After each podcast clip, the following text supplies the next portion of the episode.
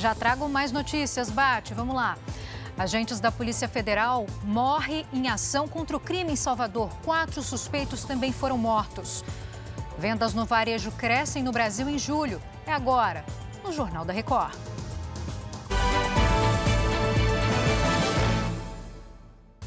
Oferecimento Consórcio Bradesco. Conquiste sua casa nova sem juros e sem entrada. Um confronto com integrantes de uma facção criminosa na Bahia terminou com a morte de um agente da Polícia Federal em Salvador. 4 suspeitos também morreram e a gente conversa agora com a Iúla Braga, que traz os detalhes. Olá, Iúla, boa tarde.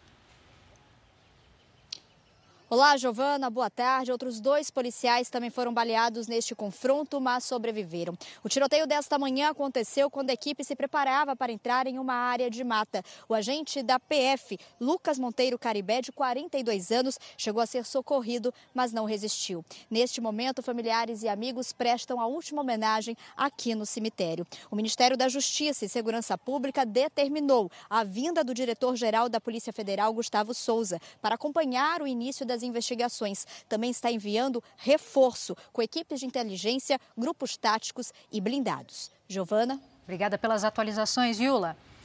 Um vídeo gravado dentro de uma penitenciária de segurança máxima em Campo Grande mostra o momento em que drogas são arremessadas dentro da unidade prisional. A Agência Estadual de Administração Penitenciária não soube informar quando as imagens foram gravadas, mas admitiu o problema e que as equipes têm buscado estratégias para coibir o crime, como a instalação de telas de proteção no local. As vendas no comércio cresceram 0,7% em julho em comparação ao mês anterior. Já vou chamar aqui o Lúcio Castro para trazer mais pontos importantes para a gente. Boa tarde, Lúcio. Oi, Giovana, boa tarde. Aos poucos, o varejo se recupera. A pesquisa do IBGE revela que é o segundo mês consecutivo de alta no Brasil. Além da alta de 0,7% em julho, o resultado é positivo em 1,5% no acumulado do ano. E nos últimos 12 meses, 1,6%. As vendas no varejo aumentaram principalmente no segmento de equipamentos e material para escritório, informática e comunicação. O estudo aponta que o dólar mais baixo e as mudanças na política de importação ajudam a explicar a alta de julho no segmento. Giovana. Bom para a economia, né? Muito obrigada, Lúcio. Nos Estados Unidos, 2 funcionários do órgão do governo americano responsável pela segurança de aviões e aeroportos foram presos depois de câmeras de segurança flagrarem os 2 furtando passageiros. Os agentes abrem mochilas e carteiras e colocam dinheiro e também objetos no bolso nesta sessão de segurança do Aeroporto Internacional de Miami.